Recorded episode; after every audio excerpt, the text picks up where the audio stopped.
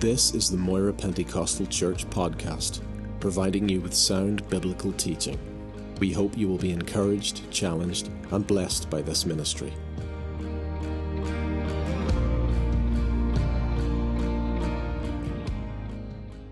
My message this morning, which will become clear, is uh, called A Visit to the Optician. Uh, a visit to the optician. Uh, something I don't really enjoy. Um, I, I, find a visit to the optician a surreal experience. I often think whenever he's turned out the light and he's telling you to look at this thing on the wall and he then he sticks his face in front of you so you can't see the thing on the wall. And he says, No, look at the thing on the wall. And he's sitting there and he's practically got one knee on your chest. And he's looking at you. And I think if someone was to walk in right now, this is just going to be bizarre. Uh, it's going to be odd. Um, sight is such an important thing. It's a thing that many people take for granted. Um, but if you've been blessed with glasses, um, you don't take it for granted. Um, I can remember a number of years ago, my brother bought a pair of Oakley sunglasses, and I said, if I ever get contacts, I'm going to get Oakleys. And sure enough, five years later, I got contacts bought a pair of Oakleys, and they were rubbish. but sight is so important. It's so important that we see what's happening around us. It's so, see, it's so important that we don't bump into things, that we can appreciate the brightness of the sun and the colours that we see out there uh, in our daily lives. It's important that we don't get knocked over and we don't knock anyone else over. It's one of those things that is vital and we take it so much for granted. I think out of all the senses, it is the saddest one to lose. Um, I had a good friend of mine who was diagnosed with macular de- degeneration a number of number of years ago now. I'm sure it was near 15 years ago, and he, he said at the time, uh, the idea being that the condition leads to blindness, and he had said, "I'm going to end it all. When I get blind, I'm going to end it all." And I thought it was the saddest thing, saddest thing to hear him say that. Um, he, he, hasn't lost his sight, but he, he still, you know, it's sad whenever if something affects our vision. It's important we do all that we can to look after our eyes physically and spiritually. You know, it's easy in this life to become short sighted, uh, to see no further ahead than today or what's in front of us right now. This week, or maybe this month, we, we become very short sighted by what happens around us. There is people who are long sighted, but we're talking today really about short sightedness and blindness. Our eyes are continually dragged to the latest thing that happens in our world. It's, it's dragged to the latest thing that happens in our community or in our family, and we forget about things out there, and we're looking here, and it's right in our face. And it's always bringing your vision to right here and not to out there. We become short sighted. Things happen to us, things jump up like children begging for attention. Have you seen the parents, and, or maybe even been the parents, and their kids are jumping up and down? I'm thinking of Brian there, and the kids are, here, I'm here, I'm here, give me attention, give me attention. You know, and your vision goes from what you're looking at out there and uh, uh, in the world and, and in your life and the important things of life, and it becomes prescient. It becomes right here and right now. And it happens to us. It happens in life. It, it happens everywhere. I mean, how many of us complain about our jobs? And yet we're so busy working, we do nothing about getting a new job. How many of us complain about not spending enough time with our family? And yet do we ever make any time to spend it with our family? How many of us plan to have people over to the house or, oh, we better go out with such and such? But after a busy week, we're going like, oh, I'm so knackered. I don't even think I could even bother. we become very in your face and it becomes very short sighted. Our, our, vision gets no further than the, the end of your nose. You know, I was talking to, uh, it was Alicia's graduation this week, and I was saying to her, you know, now that you've started a proper job and you've realized the two great things in life, that there's only two permanent things in life, and that is all the, the older people know death and taxes. Young people don't know until they get a job. and I said, you know, you don't have to live for the weekend. There's more to life than just a Friday night or a Saturday night or a Sunday night. There's every night. But, but things become like that in our lives. They become so in your face that we can't see beyond right now and right here. And it's dangerous. It really is. It really is dangerous for us as individuals to live that way. If we don't plan ahead, if we're always firefighting, if we're always looking at the emergency right here, Yes, you have to deal with that, but we have to look down the line. We have to look ahead and beyond that. Parents obviously develop that skill when it comes to their kids very early on because they have to. But for us as believers, this is something that, that we have to do as well. We have to think in terms of, of down the line, of further ahead. If you have your Bible with you this morning, I want to turn to the book of Mark. I've got a couple of passages I want to read to, but I want to set the stage a wee bit with this idea here in the book of Mark. Mark chapter 8. This is our visit to the optician today. Mark chapter 8, 22. It's a somewhat well known passage, and yet it's only in the book of Mark. It says, Mark 8 22, it says, Then he came to Bethsaida, and they brought a blind man to him and begged him to touch him. And so he took the blind man by the hand and led him out of the town. I found that amazing, isn't it? He led him out of the town. Anyway, um, and when he had spit on his eyes and put his hands on him, he asked him if he saw anything. And he looked up and said, I see men like trees walking. Then he put his, eyes, uh, his hands on his eyes again and made him look up, and he was restored and saw everyone clearly. It's a fascinating passage. It's a fascinating miracle. It really is. It, it comes here, and like I said, it's only in the book of Mark. And just before this miracle, if you were to go back a few verses, you see where the, the Pharisees have come to Jesus and they've said to Jesus, Show us a sign, show us a miracle, go ahead, do a trick. And Jesus warns the disciples. He, he doesn't help them. He doesn't do anything for you. He's like, listen, I'm not doing nothing for you. And he goes to the disciples and he says, listen, be aware or be wary of the leaven of the Pharisees. And then we have this miracle almost after. Certainly it's after in the scriptures. It's like a window into Jesus' ministry it's almost like an idea. Yes, there's someone being healed, but in the book of Mark, it pops up like the Holy Spirit is inspiring Mark, obviously, to write this. And the Holy Spirit's saying, listen, just as people didn't see what Jesus was doing, just as they didn't understand what Jesus was doing, that's like the condition of this man who was blind. He didn't, you know, he was blind, he couldn't see what was happening.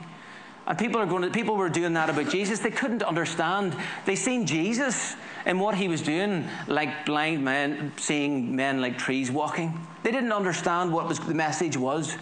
They were blind to their condition, they were blind to their world, and blind to the things that are important. There's a symbolism there that's being passed on to us. We know they're important things, but we see them in our lives as trees walking. The important things are there, but blurry, just on the edge of our vision at times. Especially the way this world is set up and the way that media and information is coming at us so quickly. Everything becomes blurry. It's a blur. I, I, I, don't know how many times I have started conversations with people, especially when it comes to the World Cup. I was reading somewhere, or I heard somewhere, or I seen somewhere. Because I couldn't even tell you where I've seen it or heard it or read it. But I know that I've heard it or seen it or read it somewhere. It's a blur. And there's only picking out pieces that you're gathering.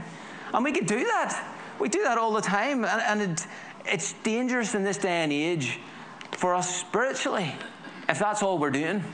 If all we're doing is, uh, uh, there's something, I see a tree, I see a tree, it's walking. We need to clear our vision. We need to, to hone what we're seeing. And we need to actually put a bit of effort into it don't like the idea of effort, but we have to do it. We have to look on things that are eternal. Look beyond the prescient, beyond the here and now, beyond the thing that's in your face, jumping up and down for attention, and become a bit better sighted. The Bible, as I said, it warns about being short sighted and blindness. It's warned over and over again. As I said, I can remember going to the optician many times, and I've, it's been a wee while since I've been, because thank the Lord, my eyes haven't de- degenerated. They're all good. But I can still remember going to the optician the first time. I think I was 12 or 11. And uh, I went to the optician, and of course, he, he, he puts the, the, the weird glasses on with the lenses and he puts it in better, worse, better, worse, you know, and, and he changes them around. And you're thinking to yourself, he's got the same lens, he's just moved it over this way, so that I'm going to be convinced he's put in a new lens. And the truth is, when he moves it over that way, he just doesn't believe me. But it, one of the things my optician said to me, my first optician I went to, and he's the only one ever to say it to me, He says, What do you need to do, he says, at night, whenever you're about to go to bed, before you go to bed, he says, You do is you put your thumb up in front of your face, uh, probably about a foot, foot away. He says, And you look at your thumb for a few seconds, and then you look past your thumb at the back wall. So then you look at your thumb, and then you look past your thumb at the back wall. Now, obviously, I didn't do it. But if you do that often enough, and you do it maybe even close enough, now, because I've got good vision, close up, short sighted, um, I can see quite clearly. But whenever you look past it, your eye muscles are, they're all working really hard to try and stretch the, the lens and all the rest. And he told me this was a way to exercise your eye muscles. And if you actually do this in your own time, you'll see it actually, oh, I can feel weird things happen in my eyes. But this was his advice to improving my vision is look past the thumb at something further away to stretch your eye muscles and to force them to move I was going to say unnaturally, but to focus and refocus and focus and refocus. And in doing so, I'd be exercising my eyes, my muscles. I actually totally forgot about it until I was preparing this message. And I've done it a few times since, and I've gone to bed with sore eyes, but it's, it, you know, I, I don't know if it actually works, but you can feel something happening in your eyes whenever you're doing it. And it's interesting, you know. And it's something that I think that spiritually, there's a, a truth in that. You know, I'm not saying that we spiritually hold something up in front of us that's earthly, that's prescient. We don't need to hold something up. It's always bouncing up in front of us. So it's jumping up and down, but we need to keep looking past it at things that are beyond. Let's turn to 2 Peter chapter 1. 2 Peter chapter 1. It's over to the right, obviously. I really came to love this passage in the, the, the book of Peter, uh, 2 Peter, and 1 Peter a, few, a number of months ago. And I kept coming back to it. And Peter here is, is, is, pre, is obviously speaking to the church. And he's like a big spoon. He's just stirring the things up. Peter, he wasn't known as a great theologian. I mean, Paul was a theologian. But Peter was a big spoon. He stirred people up. He got people passionate. He got them alive again, excited about things again. He just stirred them up. And in this way, I believe he's, he's exercising, he's exercising the believers. He's exercising our eyes to see better, to see clearly. Second Peter chapter one. We'll just read. We'll, you know? I'm going to read the first nine verses. Simon Peter a bondservant and apostle of Jesus Christ, to those who are, have obtained like precious faith with us by the righteousness of our God and Savior Jesus Christ. Grace and peace be multiplied to you in the knowledge of God and of Jesus our Lord, as his divine power has given to us all things that pertain to life and godliness, through the knowledge of him who called us by glory and virtue, by which we have been giving, given uh, has been given to us exceeding great and precious promises, that through these you may be partakers of the divine nature, having escaped the corruption that is in the world through lust. But also, for this very reason, giving all diligence, add to your faith virtue, to virtue knowledge, to knowledge self control, to self control perseverance, to perseverance godliness, to godliness brotherly kindness, to brotherly kindness love for if these things are yours and abound, you will be neither barren nor unfruitful in the knowledge of our Lord Jesus Christ. For he who lacks these things is short sighted even to blindness, and has forgotten that he was cleansed from his old sins. So you can see where we're going with this. Peter is stirring them up. He's reminding them of where they are and how they've got to where they are. And he's, impl- he's giving them some tips that he has found that are important to him. Some things that he's thought, you know, by this point in his life, you know, he's going like, you know what, I need to pass on some, some insights. I don't want people to remember me as that uh, impetuous youth I was who was carried away with things. I want people to understand that I have grown. And here he's going, like, listen, let's look again at the simple things. Let's look at the reality. We're not just here now popped up in front of us, and it's not just a fleshly world that's all carnal. We're not just people who just walk through this life. We have a spiritual element to us. It's important that we remember that what God has done for us and what He's done in us. Here he's highlighting that Jesus, uh, here, as I said earlier, there, it is it's, it's remarkable that that verse, first verses we read, that highlighted that Jesus took the blind man out of the town. He took him out of the town to bless him, to, to heal him. And we have been taken out of the town. Or as, as Peter there talks about being uh, escaping from the corruption of this world. And we need to be careful that we have been brought out of these things, uh, taken out of the affections of this world. Yes, we can have we can have affections, but we have to be careful those affections are held in check and that they don't run away. And they don't carry us away. And all the vain things that charm me most, as the, the singer, uh, the hymn writer wrote. But we wander back into them, we get caught up in them again. And we need to remember to focus on these more eternal matters. This passage is of immense importance to us and believers because Peter is sharing insights into staying the course and avoiding failure as a believer. This is also the way to make a triumphant entrance into eternity. I read that and I just went, happy days. This is a way to make a triumphant entrance into eternity. When I get to heaven, when whenever the veil is lifted and I am on the other side of the Jordan, I'm not going to be going, oh, it's just lovely. You ever see those footballers when they score a goal? I tell you, I'll be celebrating. I'll be rejoicing. I'll, I'll, be running around and going, Glory to God. I'll probably miss most of it in the first half hour, first two, four days, because I'll just be saying, Praise the Lord. I want to get there to see Him who our hearts and souls love. Forget about the carrots. This is far better than that. Short sightedness and eternity. This is what we've got to think about. Peter assures us that God's divine power has given us all things that pertain to life and godliness. Verse 3 there, as his divine power has given to us all things that pertain to life and godliness. That's important to know. There's nothing else that's got to be revealed yet. There's nothing else that we need to, to know. No secret knowledge, no hidden messages.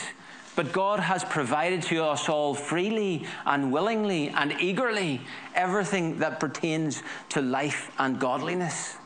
It's quite a claim. When you think about all those other religions and all those other philosophies out there, out there, they might give people a little bit of peace or a little bit of contentment for a while, but they do not give all things that pertain to life and godliness. There's no life in them to start with. They're all dead philosophies. But everything we need has been provided by God. Praise the Lord. There's no secrets from God. God has revealed it all. He wants us to know it all. He wants us to be aware of it. He wants us to know it. it's wonderful. Just as His power saved us in the first place, now His power energizes us to live holy lives from then on. Notice the order life and godliness. When it talks about life, here it is not talking about the beat of our heart, but spiritual life. He makes us spiritually alive and gives us the wherewithal to live godly lives. So, what has He provided when He provided for us all that pertains to life and godliness? Well, first of all, the high priestly work of Christ, the ministry of the Holy Spirit, the new life that we received when we came to Him at conversion and the instruction of the Word of God. These are the things God wants to use on us. But He doesn't want us to sit there. He wants us to use them ourselves. I don't like, I don't like using the word use when it comes to, the, to God and, the Holy Spirit. But we need to exercise in those. We need to, to pray to the Holy Spirit and please open this word to me. Please reveal this to me. Please teach me. Please help me. Yes, we need to do that. It's not wrong. It's actually encouraged by God to, to ask for help. Knock and I will answer. Seek and you will find. There's a promise in it. And he's encouraging us. Peter here is stirring it up. He's saying these have all been provided for us. And it's wonderful. We don't have to rely on a guru somewhere to, to sit with his big long grey beard and his, and his lotus position for hours on end to give us a, a, a revelation of what it is that's important in our lives. We've got the Word of God. We've got the Holy Spirit working in our lives, stirring us, challenging us, leading us on. Verse 3, it says there, through the knowledge of Him who called us by glory, uh, by His glory and virtue. God's divine power is the source of all things, this, these all things that pertain to life and godliness. Knowledge of Him is a channel through which this is exposed in our lives. It's a channel in which we are, it's revealed in our lives and we realize it. John 17, 3 says, To know Him is eternal life. So, progress and development as we get to know Him more is a progress into holiness, it's the becoming more like Him. See what's happening? We're looking beyond the thumb in our face. We're looking out beyond that. We're looking at the eternal things, the things that are important. As it talks there about knowledge, this is the word knowledge, as I mentioned before, that knowledge is a the word epignosis, a fuller knowledge, a knowledge that requires greater participation by the knower in the object known, thus more powerfully influencing him and her him through the knowledge of Him who called us by glory and virtue. He's leading us on. He's given us something that's going to cause us to change. It's going to cause us to want to change, to want to seek Him more, to want to get to know Him more. And it's wonderful. Wonderful that this reality has been presented to us. Peter's stirring them up. He's reminding them of these things. He's reminding them that you have been changed, been delivered, been set free. And then he comes down to the heart of the matter. It comes down to the actual nuts and bolts of it. Lift up your thumb. He's look beyond your thumb, look at your thumb. He's coming to the, the details of it. In verse 5 there, he starts, he starts his thing, list of, of things that we should be doing, that we should be thinking about, that we should be focused on. But for this re- very reason, giving all diligence, add to your faith virtue to virtue knowledge, to knowledge self control, to, to self control perseverance, to perseverance godliness, to godliness brotherly kindness, to brotherly kindness love. For if these things are yours and abound, you will be neither barren nor unfruitful in the knowledge of our Lord Jesus Christ. For he who lacks these things is short sighted even to blindness. The opposition says if you don't have these in your life, if these don't abound in your life, you're short sighted and blind. The prognosis has been declared, the prognosis has been given. Now we need a wee bit of exercise. We need something to correct our vision. We need something that will help us to refocus and get our eyes into alignment correctly. Since all these things have been given to us, See, it says there in verse 5, but for this very reason, giving all diligence. So, what has just preceded that is the very reason that He has given us all things that pertain to life and godliness. Oh, glory to God.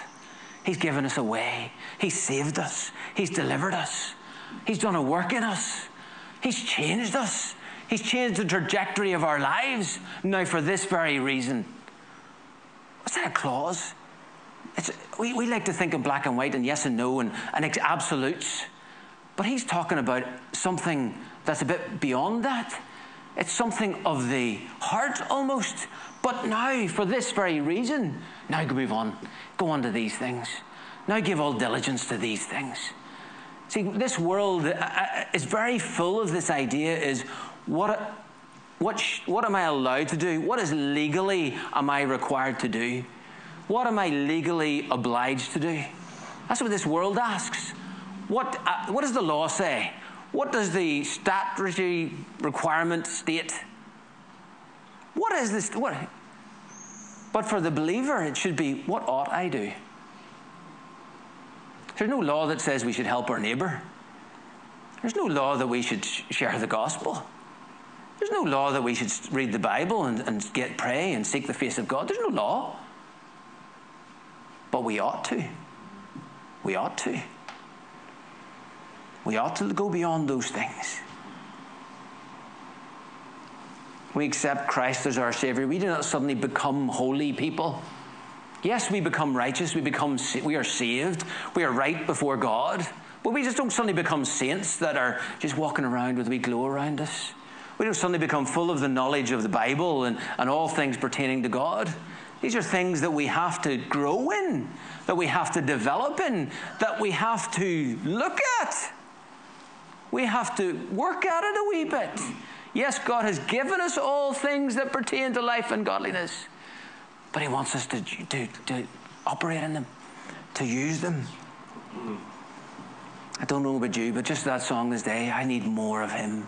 I need more of Him, more of Him, more of Him. Even this week, as I've been studying and uh, you know preparing, I was going, I need more of Him. I'm desperate for more of Him. I, I need more of Him every day. I need more of Him in my life. I need more of the Word. I need more of God. I need to. I want God. I'm desperate for God. I want to. I want to see God move. Don't you want to see God move? Just by His power and by His Spirit, move and change lives. Hallelujah. He can do that. He is a wonderful God. He's willing to do it. Oh, I need more of Him. As one commentator put it, there must be desire, determination, and discipline. We're happy with desire sometimes, but we need the others as well. We need to go on beyond that. When we think of the word add, we automatically think of add in terms of addition. said, uh, for this very reason, giving all diligence, add to your faith. Add, we think of it in terms of addition, to add to, um, to make more effective or more reliable or something like that there. But again, that's, our, that's just our language that we use. Add is, it's an unfortunate word that's you, translated the word that's translated as add is, is more often than not in the scriptures. Only two places it's translated as add, and they're both in Peter. But other places in the scriptures it's translated as minister, or to supply, or to furnish. Our faith should not stand alone. It shouldn't be on its own, just, I'm a Christian, that's, that's all there is. That's our starting point. That's our foundation on which we stand on. Yes, that is all of God. God has given us uh, the gift of faith. He has saved us. We are now exercise our faith in Him. But we don't just stop with that. I've got faith. I believe in God. No, we have to go beyond that. We have to strengthen ourselves, build ourselves up, as we've already said. Paul talks about people who are just saved and that's it. They're saved as of by fire. It's like a man and there's a, a, wall of fire and he's got to get out of a house and he runs through it as quick as he can with nothing in his hands. We want to be people who go into eternity fully dressed, more like him. It says that we shall see, when we see him, we'll know him because we shall be like him. You know, we want to actually be like, like him. People as of by fire are getting over there going like, oh, wow. That's what he's like. I didn't know that. so we need to be doing this. So we're not talking about add to make it effective, but to fully furnish our faith. Or to put it another way, operate our faith. So the, so the idea here is the first thing is we're to encourage to operate in or to fully furnish our faith in is virtue. So what is virtue? Virtue is that which is recognized. This is a quote from a from a, a, a book. Uh, virtue is that which is recognized by all men as excellence the excellence of man as man. Heathen moralists and philosophers had and continue to draw a noble picture of what man ought to be. Don't we see that every day? This is the, the, this is the great man here. Look at his morals, his values. But as we see over and over and over again, they're often changing. They're often flawed. They're often compromised. They're not great images. But yet, the Christian is expected to have a nobler uh, ideal of what a man is. And I use that in the generic sense. A nobler ideal. The gospel presents us with a nobler ideal. So the word virtue, the clue is, it was used a few verses earlier. It says, through the knowledge of him who called us by glory and virtue. So who was that? Who's that talking about? That's talking about Jesus. A true picture of man is established for the believer as a foundation in the person of Jesus. So we want to know what virtue is. We look at the life of Jesus. We look at him. Jesus is the ideal image of a man. Not a wimpy man or an overly muscular man, not, not the physical. We're not talking about the physical, we're beyond that. We're talking about Jesus, where he humbled himself and he came to this world and lived a spotless life. He faced criticism and harassment. He faced open hostility from the movers and shakers of his day from authorities in the religious sphere and society. He faced all that. He faced such criticism. I, I, I've said this before. I get blown away by the idea that the God of the universe limited himself for eternity, because it is for eternity now, in the body of a man. Jesus limited himself in the body of a man for all eternity. And he put up with such harassment. And the thing is, he could have wiped them out. He could have called 10,000 angels at the drop of a hat. But he didn't. The life of Jesus is the life of courage and integrity. He stayed true to who he was. He was courageous for the mission, to follow the mission. He did what had to be done, what he was called to do, what he had been sent to do. His life was a life of courage and integrity. So we're exercising our eyes here. We're adding virtue. We're looking beyond this world, beyond the things that this world is presenting as the image of a man. We're looking at the real man, the man Christ Jesus. Then we come from, from virtue to furnish with knowledge. So you furnish your virtue with knowledge. This is especially or specifically spiritual truth. The emphasis upon studying the Word of God and obeying its commands. I was reading, uh, I put on my Facebook actually an, an, old hymn, which I hadn't heard in many years. Um, and I, the words of it have just gone out of my head. But uh, um, it was an old, old one, and uh, it brought back so many memories. But the writer of it actually wrote this hymn because I, once, I, once I got this quote, I went and Googled her, her, her songs. And she wrote that in one of her hymns, she wrote, More about Jesus in his word, holding communion with my Lord, hearing his voice in every line, making each faithful saying mine. Amen. Isn't that wonderful? The word of God is so important knowledge and growing in these things, growing in the Word of God, learning more. I, learned so much from the Word. I, I, you know, you don't finish a degree in Bible studies and come out knowing the Bible. I, I'd be so poor if that was all it was. Three years and you're done.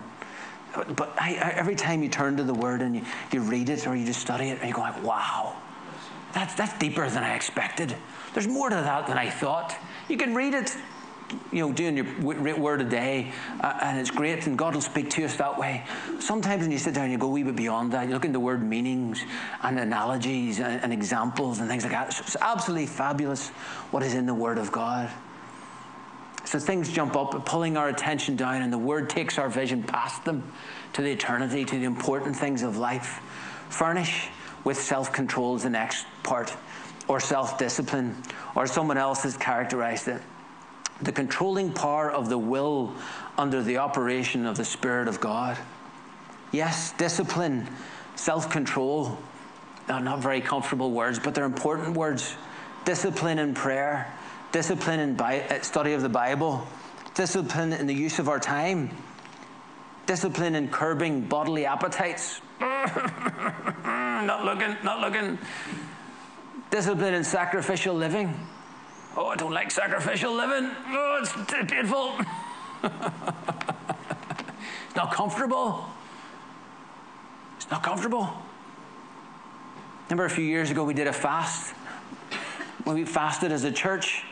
Oh, it's not comfortable. Oh, I want food. I'm like a beaten bear when I get home from work. but it's important. Not because we're starving. For, we're going to talk about fasting now. Not that it's important that we're fasting. It's not. It's that we're looking beyond. Fasting's the ultimate because it's a physical thing. It's right in your face and it's, well, it's right in your belly. And we're, but we're looking beyond it. You don't just fast and do nothing. That's what some people do to lose weight. Take a fast day or two. We're, we're talking about fasting for the fact that we're, we're ignoring the present to look at the future.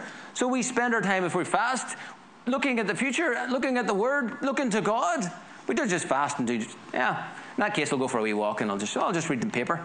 That's not what fasting's all about. It's about discipline. Uh, it's about bringing our wild physical emotions and, and drivings and urgings and appetites all under control.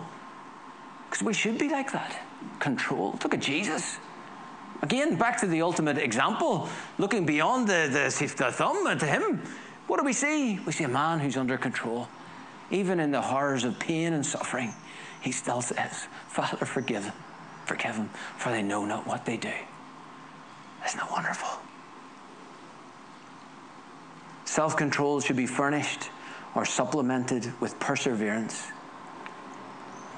especially in this day and age, perseverance is important. Perseverance. We persevere in the things of God. Hold on in the things of God. Persevere.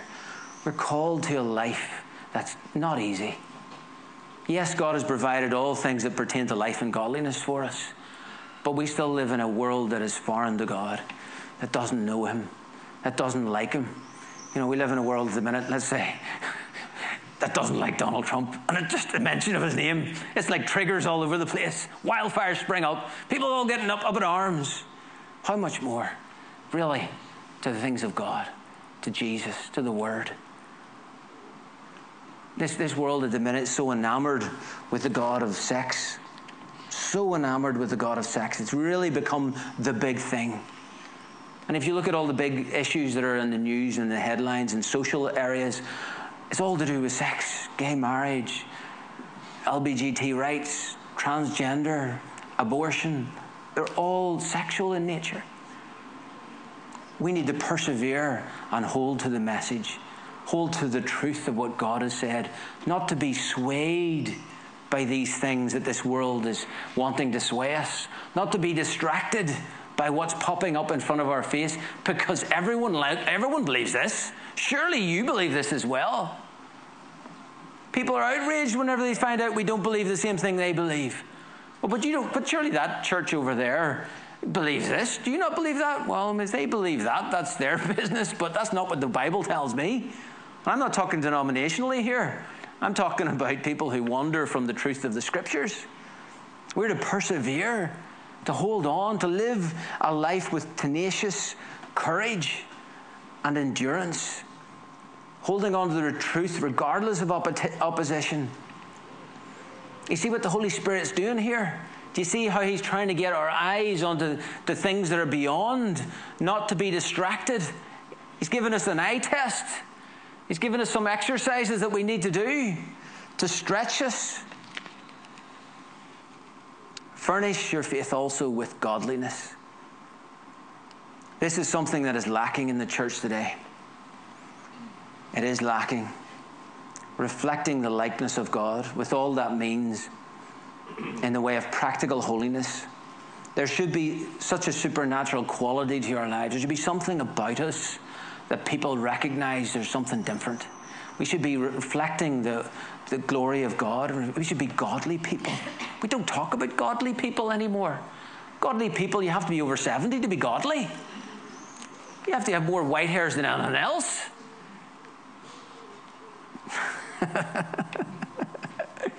we're, so much, we're so much more happier to be thought of people who are free. I would rather be free than godly. Isn't that what many people say, or at least hint at? I know people who've put things on Facebook and you're looking at it and you're going like, you know, and we've had discussions, Sharon and I, and she said, well, what do you think of that there? I go, well, you know, if they feel free to do that, that's one thing, but they're not being godly. If you feel free to do something, you know, let's say, for example, going to the cinema, that's fine. But whenever you start rubbing the nose of people who feel awkward about or feel uncomfortable going to the cinema, you rub that in their face. That's not godly. We should be temper our, our lives with grace and godliness, be godly people. 1 Timothy 4 8, for bodily exercise profits little, but godliness is profitable for all things, having promise of the life that now is and of that which is to come. He's exercising us, He's challenging us. So furnish it. We go on then to the next one, which is furnished with brotherly love.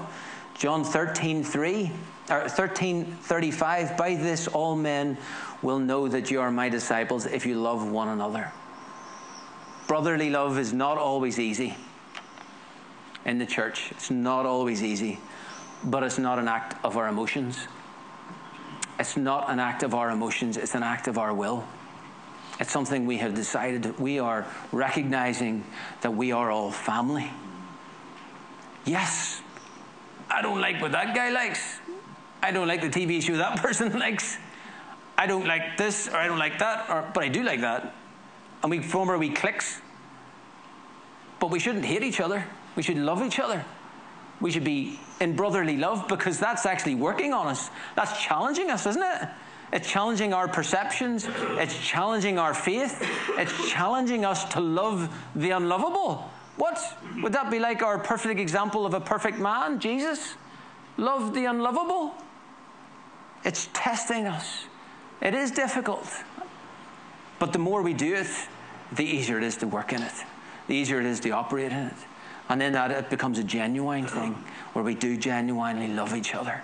You know, our cell group is it's, it's wonderful.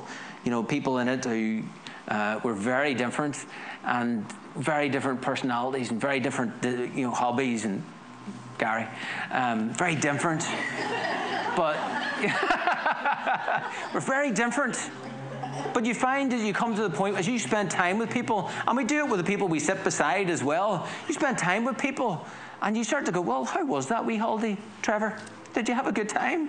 Now that you're back, you know, uh, and we say, Michael, tell us about the honeymoon. tell us about Mauritius. you know, but we, we start to care. We start to have something in common.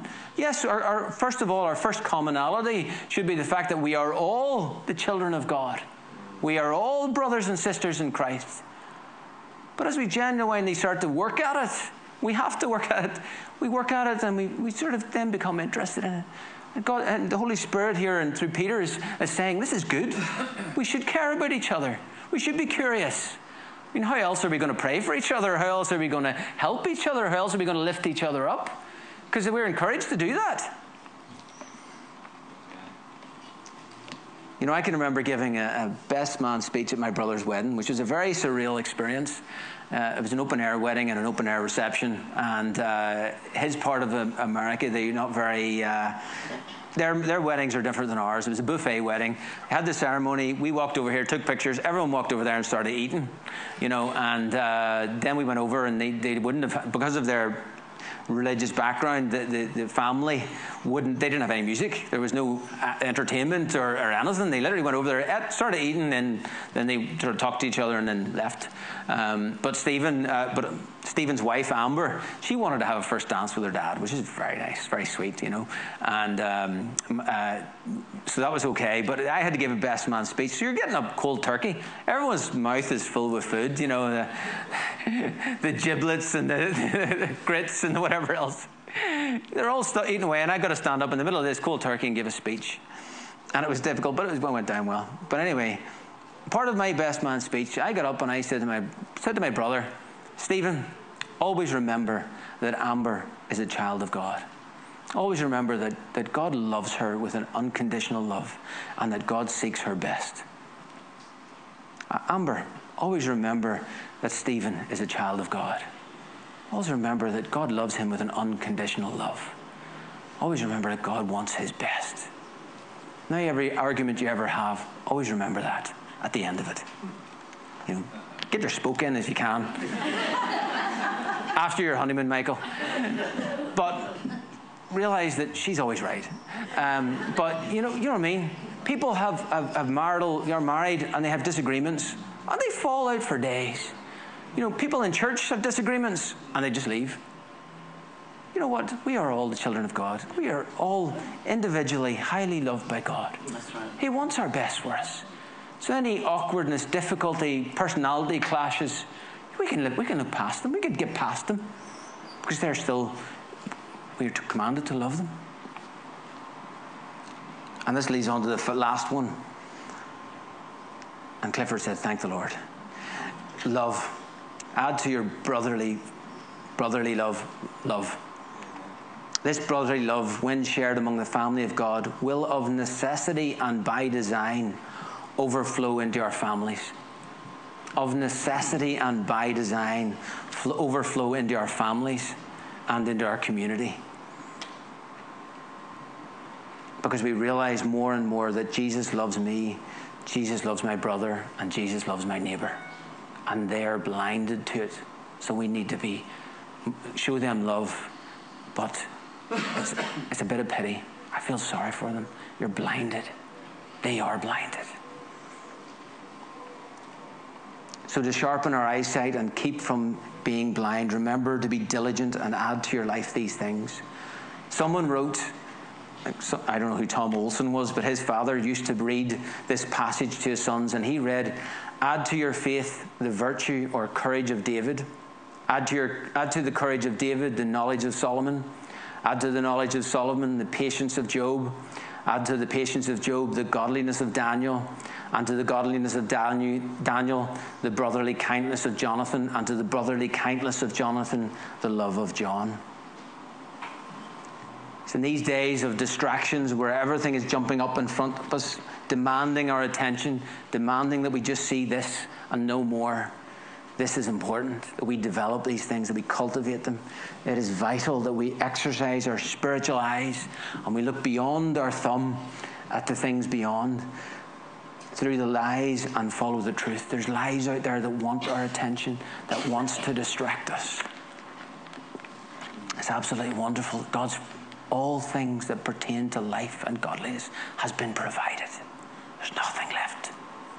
That's it.